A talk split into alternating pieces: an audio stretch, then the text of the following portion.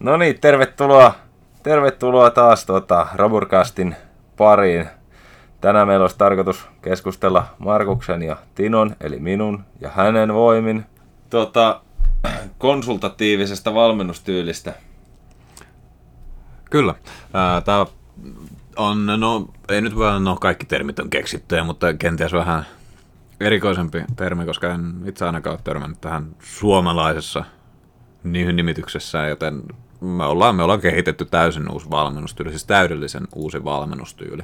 Jep. Todellisuudessahan kaikki valmennus on enemmän tai vähemmän konsultatiivista, koska valmennus on vuorovaikutteista joka mm. tapauksessa ja valmentaja antaa palautetta siitä, mitä hän teet, tai ainakin sen pitäisi antaa. Toki jotkut valmentajat sanoivat, että hauskääntöä tossa ja mä menen tuonne treenaamaan, mutta ei, äh, ei käytetä aikaa siihen. Tämä oli vain hypoteettinen asia, mä en ole ikinä nähnyt tällaista.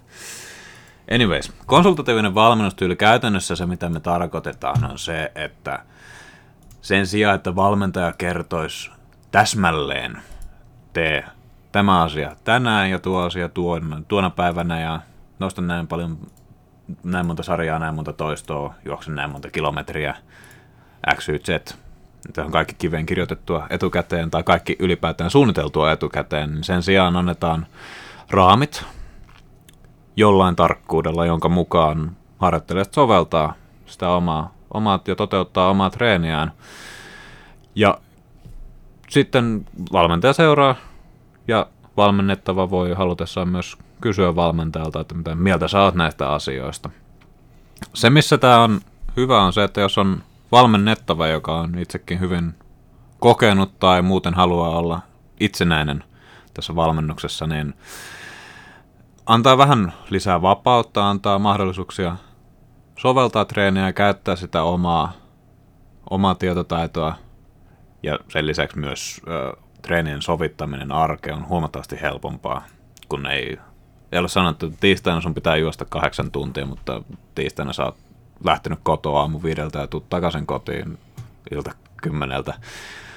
Toki sitä voi juosta yö yli, mutta Joka tapauksessa mitä mä yritän sanoa on se, että konsultatiivisella valmennustyylillä itsenäiseksi haluava valmennettava pystyy itse sovittamaan treenejä aikataulunsa ja halunsa mukaan tiettyjen raamien sisällä. Ja valmentaja sitten ohjeistaa joko proaktiivisesti tai kysyttäessä.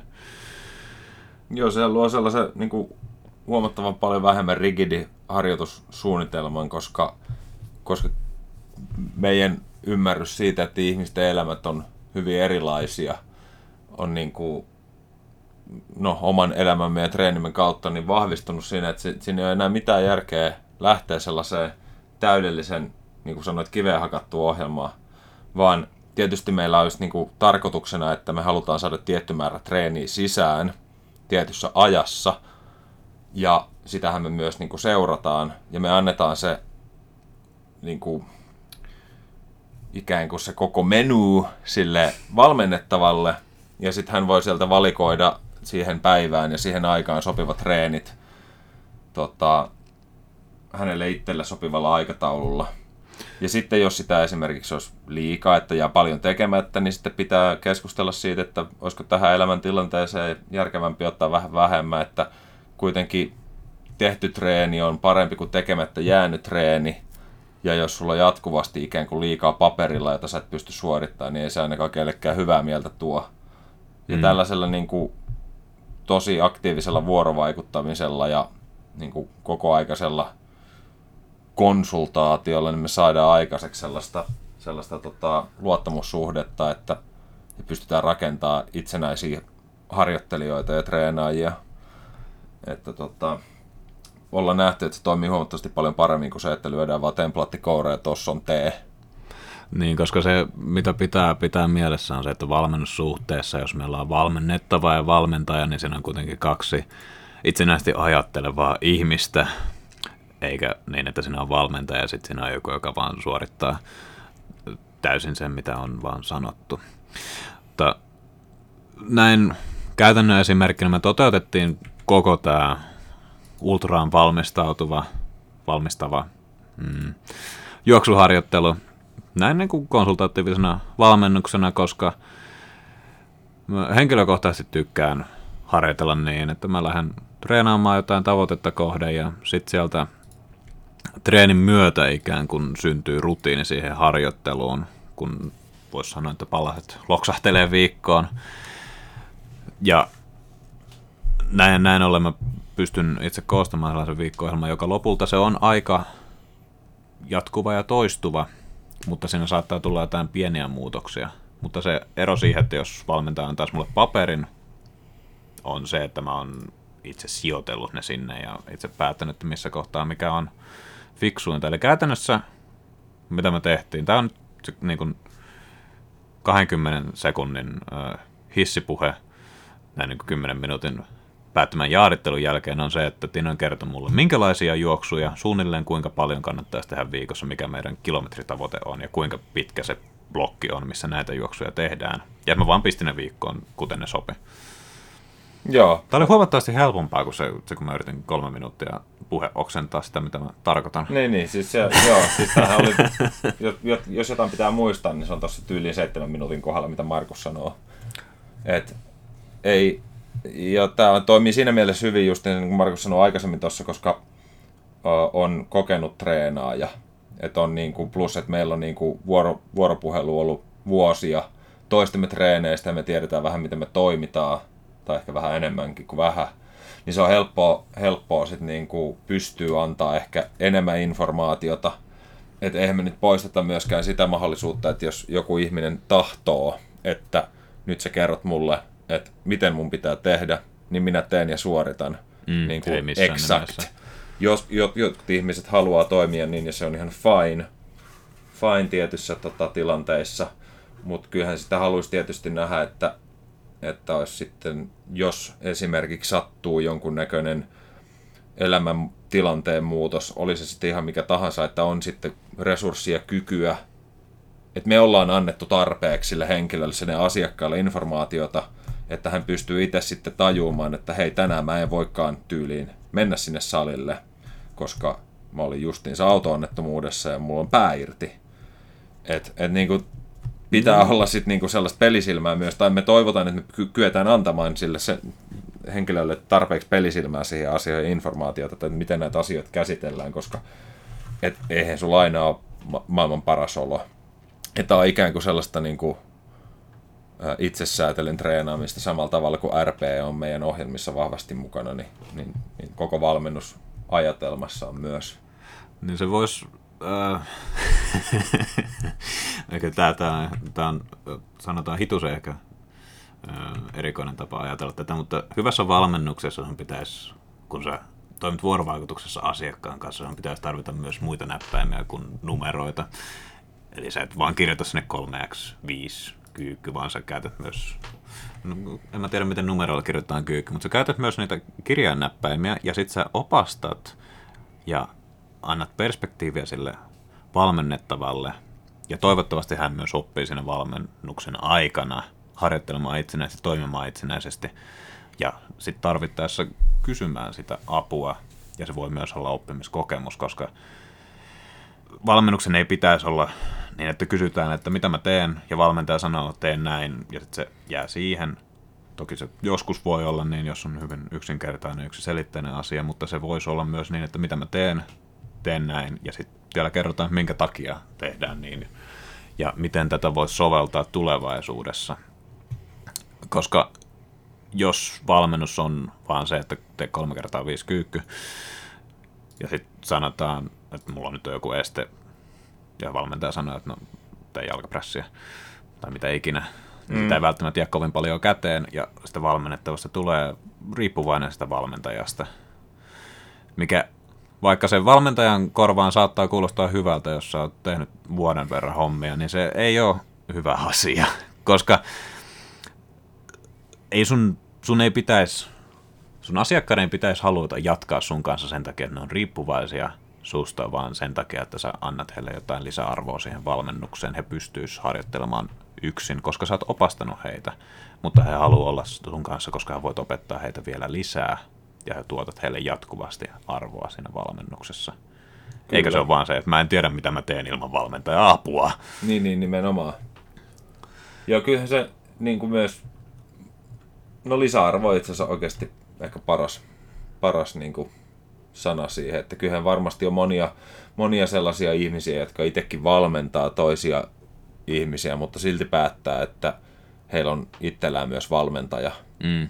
Niin sitten on niin kuin sitä kautta pystyy myös vähän siirtämään sitä, sitä niin kuin treenisuunnittelun taakkaa ja muita sellaisia stressitekijöitä, että pitää miettiä, että just kuinka monta tuntia, kuinka monta kilsaa, kuinka monta toistoa, minkälaisella liikeradalla, kuinka nopeasti ja niin päin pois, niin tällaiset asiat siirtyy pois sun mielestä, että sä pystyt ikään kuin keskittyä siihen, että sä oot se urheilija tai treenaaja ja sä teet, teet niitä asioita ja sä luotat siihen, että koska mä teen näitä asioita, niin mä pääsen siihen, tai ainakin pääsen lähemmäksi sitä toivottua, toivottua tota lopputulosta, mistä on keskusteltu aikaisemmin. Sitten kun tulee mutkia matkaa, niin heti akuutistihan siinä ei varmaan ole kukaan kädestä pitämästä, pitämästä, pitämässä kädestä kiinni, vaan tota, sillä valmentajan antamalla informaatiolla, jota on kertynyt, niin sä pystyt itse ratkoon ni, niissä tilanteissa heti akuutisti ne, jonka jälkeen sä sitten pistät koodia tai soitat tai mitä ikinä FaceTime, miten on sovittu. Mä en niin, pistä faksia. Niin, faksi on kova. Ja sitten, tota, sitten keskustellaan tarkemmin niistä vaihtoehdoista, niin, niin tota, sille, että on se lisäarvo siellä, eikä vaan niin, että jos et pysty suorittamaan, niin sä oot vaan vähän, vähän huonompi ihminen. Mm, että ei niin. ole mitään niin kuin vaihtoehtoja annettu. Ja valmentaja, se, että sulla on valmentaja, myös helpottaa siinä mielessä, että saat jotkut ulkopuoliset silmät, erilaisen perspektiivin, joka on ehkä vähän, se ei ole täysin objektiivinen, ei ikinä, mutta se on vähän ehkä objektiivisempi. Tai ainakin se on irrallaan susta oleva henkilö, joka antaa sulle palautetta sitä treenistä ja varsinkin jos hän suunnittelee sitä treeniä. Meillä nyt on tällainen vähän jatkuva ö, keskinäinen sisäinen konsultaatio meidän Kyllä. yrityksemme sisällä. Joo. Eli Tina sanoi, että mä haluaisin vähän kasvattaa selkää, että se pistää mulle ohjelman, missä se on kirjoittanut itselleen 200 sarjaa kulmasoutua per päivä. Ja mä sanon silleen, että riittäisikö vähän vähempi. Ikinä ei ole käynyt. Mä en ammu ikinä yli omia treenejä. Niin... Koska se, vaikka sulla olisi kuinka paljon, niin vaikka sä treenannut kymmenen vuotta ja vaikka sulla olisi kuinka monta erilaista koulutusta, niin se on vaikea olla objektiivinen oman treeninsä kanssa ja seurata sitä. Valmentaja voi auttaa sua siinä ja osittain myös tekee sen sun puolesta, koska jos valmentaja ei tee sitä, niin miltä pohjalta hän kirjoittaa näitä ohjelmia, jos hän ei ole lainkaan seurannut sun kehitystä ja keskustellut sun kanssa siitä, mitä sulle kuuluu. Mä en tiedä, mutta, mm. mutta se, että saat sitä ulkopuolista palautetta sen lisäksi, että sulla on se, miltä susta itse se tuntuu, mikä on se sun niin kuin henkilökohtainen kokemus siitä harjoittelusta. Ja näiden asioiden pitäisi yhdistyä Joo, ja kun, olla tasapainossa. Mm, Joo. Kun sitä treeniä suunnitellaan eteenpäin. Koska jälleen valmennussuhde on, siinä on kaksi ajattelevaa ihmistä, eikä määrääjä ja määrättävä. Mutta ainakin tosiaan kun mietitään harjoittelua, niin se on tärkeää, että se ei ole koskaan yksipuolista se treenien suunnittelu kumpaakaan suuntaan, koska sit joko valmentaja ei tee töitä tai sitten valmentaja tekee töitä vähän huonosti, jos vain toinen henkilö valmennussuhteessa päättää sitä, mitä se harjoittelu pitää sisällä. Joo, niinhän se on, että, että, tota, että, että jos ei ole mitään vuorovaikutusta, niin ei se kyllä ole sitten se raha-arvosta, että vaikka se olisikin pieni raha, niin mm. että, että kyllä se niin pitää saada, saada tota, keskustella, ja eikä, eikä voi myöskään olla sille, että, että tota, jos sanoo, että en voi tehdä tätä liikettä tästä syystä, ja valmentaja sanoo, että sun on pakko tehdä, niin ei sekään nyt ihan niin voi toimia, että, että tota, sitten väännetään itkukurkussa, koska valmentaja sanoo, että tämä on hyväksi hänelle. Vaikka itsestä tuntuu, että tämä ei, tämä ei toimi ei millään tasolla, mm. niin, niin sitten kannattaa myös miettiä vähän, että pitäisikö, pitäisikö vaihtaa valmentajaa. Niin se, että siinä pitää olla sellainen tuota, avoin, rehellinen, molemmin suuntainen vuorovaikutus. Susta tuntuu, että sä voit kertoa valmentajalle sen, mikä sun kokemus on, ja että valmentaja kuuntelee sitä. Nimenomaan kuuntelee. Ja sitten myös se on tärkeää, että kun valmentaja antaa informaatiota, niin sitten voidaan vastaanottaa, jos siinä on jotain, mikä on hämmentävää, niin se voi kyseenalaista, voi kysyä, että miksi näin, ja sitten siihen saa selityksen. Ja jos nyt tuntuu siltä, että syystä tai toisesta se ei, valmennuksesta ei saa sitä arvoa, minkä sitä haluaisi saada, niin kannattaa tietysti ensin kertoa valmentajalle, että hei, mä haluaisin sulta vähän enemmän tällä osa-alueella niin kuin saada. Pystyt sä antamaan sen mulle, ja jos ei, niin sitten kannattaa miettiä, että okei, okay, mikä on homman nimi nyt seuraavaksi. Joo, ja kyllähän ainahan tietysti voi tulla tilanteita, jossa kysymykset on sellaisia, että mihin ei valmentaja pysty antaa vastausta, että ei joko tiedä tai, tai tota, toivottavasti tietysti siinä tilanteessa, jos valmentaja ei tiedä, niin se ei ala, ala vaan suoltaa mitä tahansa skeidaa suustaan, vaan sanoo ihan rehellisesti, että hän ei tiedä, että otetaan selvää. Ja sitten jos, jos kyse on tietysti jostain sellaisesta, mikä ei kuulu valmentajan repertuariin ollenkaan, esimerkiksi terveydelliset asiat tai tällaiset näin, niin, sitten, tietysti ei kannata edes kysyä, ja jos valmentaja yrittää jonkunnäköisiä asioita ilman pätevä, pätevyyttä niihin asioihin, niin sitten kannattaa myös miettiä, että onko kyseessä oikeasti valmentaja vai puoskari.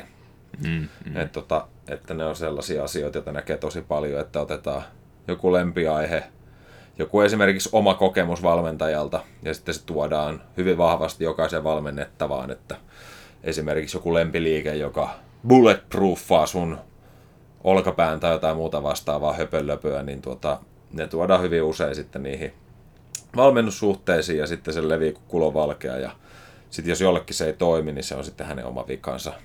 Niin tuota, mm, totta. Näitä, näitä, on paljon ja, ja se on ikävää, että, että tuota, tällaisia tapahtuu. Mutta se, mitä tuossa vähän aiemmin sanoin, nyt valmentaja, jos hän ei tiedä vastausta, niin se on ihan ok. Se on valmentajan ja valmennettavan molempien hyvin tärkeää tiedostaa se, että on ihan ok, jos valmentaja sanoo, että hän ei tiedä. No juu. Ja sitten jos hän ottaa selvää, niin se on tosi jees. Jos sun tarvii käydä jossain terveyskeskuksessa, niin se on tosi jees. Jos sulla on jalka polveasti musta, niin ehkä kannattaa ensin varata se lääkäri aika. Se, se voi olla. Se on, se on luultavasti, mä, mä epäilen, että sieltä saa äh, parempaa tuota, tai ainakin asiantuntevampaa hoitoa kuin siltä valmentajalta. Niin. Eikö se nyt musta jalan voisi vaikka kupata, kupata tuota puhtaaksi sitten? Joo, vaan kuullut, jos tekee polven koukistusta, niin ehkä se auttaa. Joo, mutta ihan, ihan oikeasti ihan hyviä pointteja. Että tietysti siinä on tilanteita, että valmentaja on niin helposti lähestyttävä nykypäivänä, että saat tekstarilla kiinni tai viestillä, miten nykyajan nuoret sanoakaan näitä. Tekstari on ehkä vähän vanha käsite. Joo, kuulostaa tällä hetkellä noin 200 vuotta vanhalta. Olen, mä olen. Mutta tota, Joo, että se on niin helppo saada kiinni, että hei, hei valmentaja, mulla on tällainen vaiva, niin ei sekään väärin ole, mutta siinä pitää vaan sitten valmentaja osata ohjata saman tien sitten niin kuin eteenpäin, jos, jos tuntuu, että kyse on sellaista asiasta, että tämä kyse. Ja kyllähän nyt jokainen tietysti osaa, osaa myös lähteä, lähteä lääkäriin, jos on, jos on käsi irti. Toivottavasti. Lähtekää niin, lääkäriin niin, ihmiset jos jollakulla on nyt tällä hetkellä tuota, käsi akuutisti irron, niin kannattaa soittaa lähempään terveyskeskukseen. Joo, riittää myös, jos se on puoliksi reveytynyt. Niin, no ehkä, ehkä just. Jos on neljäsosa, niin sit voi vähän harkita, että onko tämä niin Ideaalisidea. niin, mutta siis sit, sit voi ehkä tehdä vähän hauskääntöä. voi vähän tehdä, ainakin toisella kädellä niin kuin lähtee. Niin, että siis koska lääkärit pitää kuitenkin näyttää isolta, että se pelkää sua. Joo niin. Käsittänyt, niin saa kaikista parasta palvelua. Kyllähän me nyt saatiin tuossa tota, käytyä läpi sitä konsultatiivista valmennustakin ja sitä ajatusta siitä, että, että, että miten se pitäisi meidän mielestä toimia. Eli, eli mm. käytännössä me halutaan, että asiakkaalla ja valmentajalla on luottamussuhde, jossa molemmat sekä kuuntelee että ajattelee, ajattelee kriittisesti mun mielestä se on se pointti, mitä me yritetään joo, tehdä ja joo. mihin me aina pyritään, pyritään tota meidän valmennuksissa. Kyllä, eli se on sellainen vuorovaikutteinen valmennussuhde, jossa se ohjauksen määrä skaalataan siihen kokemus- ja toivomustasoon siitä, mm. että kuinka paljon sitä tulee. Ja sitten toivottavasti me pystytään valmennuksen aikana myös antamaan tietoa ja opastamaan niin, että kun tuntuu siltä, että hei mä pärjäisin yksin, niin on luottavana olla lähteä koittamaan. Juuri näin, ja, ja sehän oikeastaan jos ei ole kilpaurheilija tai jotain tiettyjä kovia tavoitteita, ettei välttämättä tunnu siltä, että tarvii, tarvii niin kuin sen valmentajan siihen jatkuvasti, niin, niin tota, meitä ei sille, sinänsä haittaa, että jos haluaisi jättää valmennuksen kesken sen takia, että tuntuu, että on saanut niin paljon, että kykenee itse työstämään ja tekemään vaikka ohjelmansa ja näin, niin sehän, sehän on vaan niin kuin ilo sanomaan meidän korville, mm. että me on tehty meidän työ hyvin. Että voisi kuvitella, että silloin myös jos joku kysyy, että, että, että mistä sä oot oppinut tämän kaiken, niin se tietää kyllä, että kenen nimet sieltä tulee esille. Kyllä, ehdottomasti. Ja jos tämä kuulostaa hyvältä, jos valmennus on sellainen asia, mikä on itsellä käynyt mielessä ja tekisi mieli oppia lisää, niin fysiikkaterapia.fi, fysiikkaterapia Instagramissa on paikat, mihin kannattaa mennä, sieltä voi ottaa yhteyttä. Ja sen lisäksi kannattaa käydä meidän urheiluseuran sivulla paravoimalet.fi ja paravoimalet Instagramissa. Suomen paravoimalet ry on vastikään perustettu urheiluseura, joka pyrkii tekemään voimaharjoittelusta saavutettavaa, turvallista ja no, innostavaa kaikille vammaisille ja liikuntarajoitteisille iästä tavoitteesta riippumatta. Käykää tutustumassa, käykää seuraamassa. Ja Kiitos. Ei, kiitoksia tästä ja näkemiin. Hyvää näkemiin. viikon jatkoa. Mörjest.